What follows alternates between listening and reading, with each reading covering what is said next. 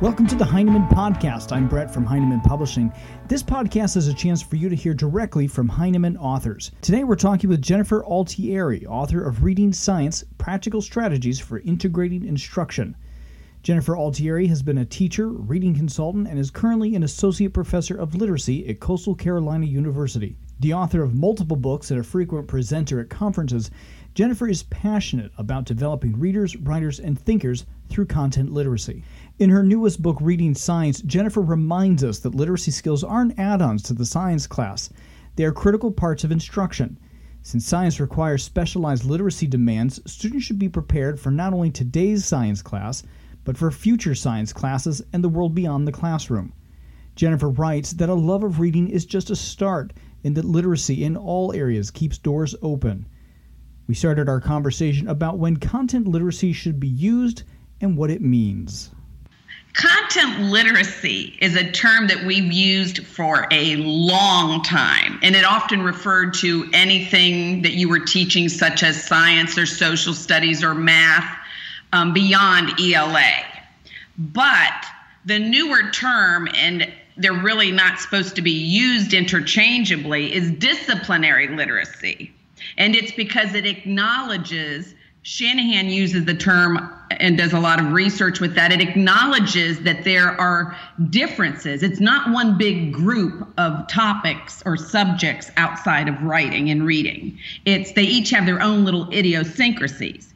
At the same time, we often say, well, what content areas do you teach? We still aren't really saying what disciplines do you teach in like third grade, fourth grade, fifth grade. So I use the terms also at times when I mean, if I think that depending on who I'm talking to, because in the educational community, I think content literacy is still a term. We're still teaching a course called content literacy for teachers, but I focus more on disciplinary, that each area is unique. I think we're moving and gravitating in that direction.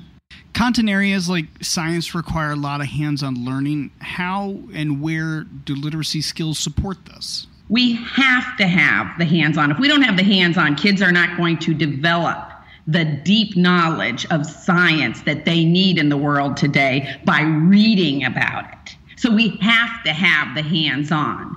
But literacy skills and hands on have to work together. We're not going to strengthen their knowledge without literacy skills.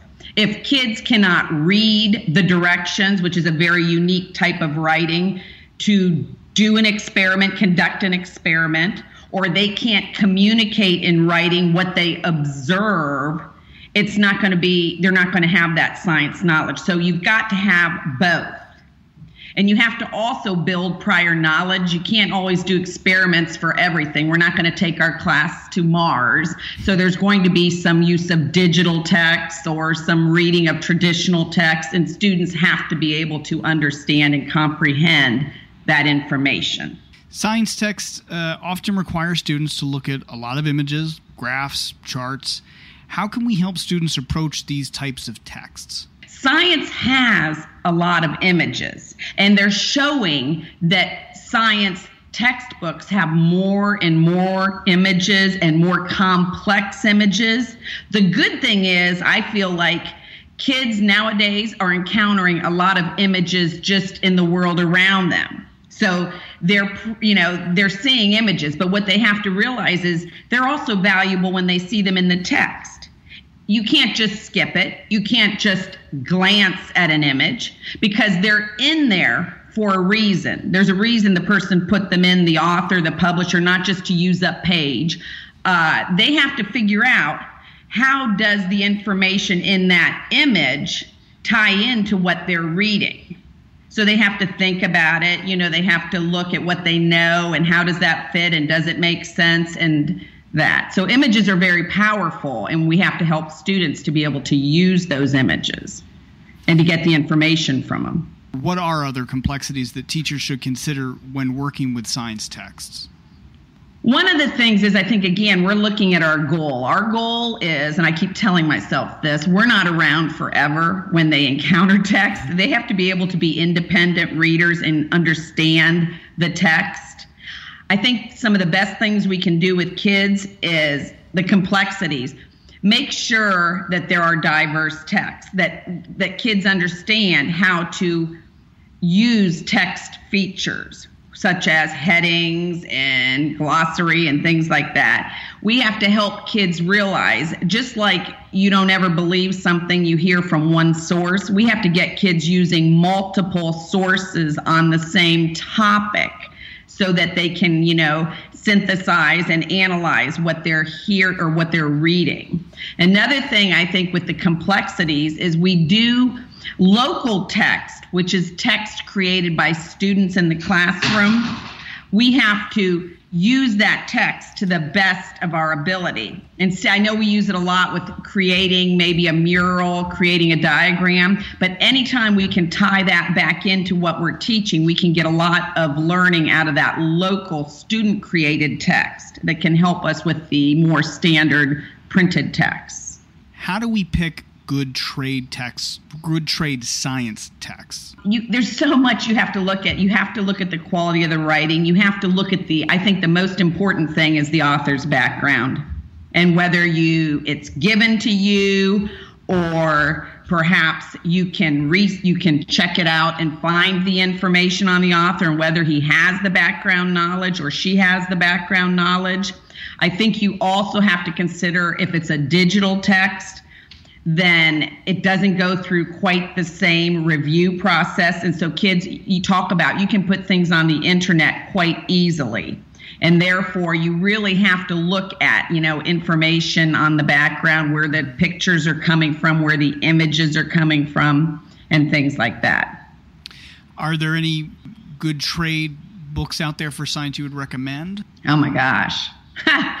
I don't think I can recommend just one. I know there are there are just so many authors out there, and they're the good thing about trade books. I'm going to say I'm not going to pick any one author, but one of the good things about the trade books is, unlike textbooks, they're published constantly. They're updated. You're not reading that man is going to land on the moon. He's already got there, and if he hasn't, then you get rid of the book. Yeah.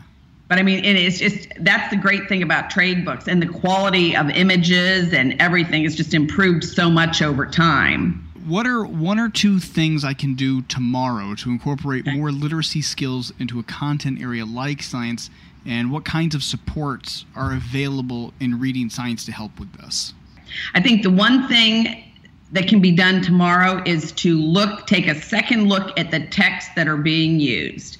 If you are teaching about space or you are teaching about whatever topic look at the different texts that you are incorporating into your lessons. Make sure like we've talked about that they're diverse that there are that you're using informational texts that they're currently written.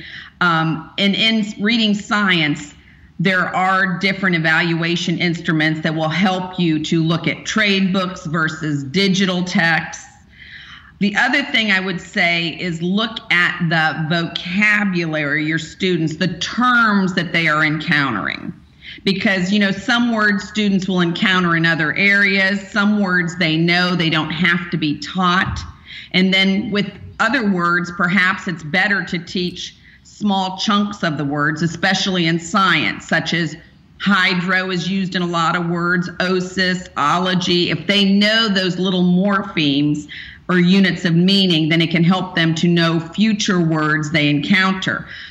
Uh, with the vocabulary also, so you've got to look at the different you have to focus okay with the vocabulary you also have to focus on the relationship of the words they encounter within reading science there are a lot of hands-on activities that you can use in the classroom to develop vocabulary knowledge there are lots of student samples also to give you an idea of what to expect well, that's all the time we have for this episode of the Heinemann Podcast. I'd like to thank Jennifer Altieri for her time today, and thank you for listening.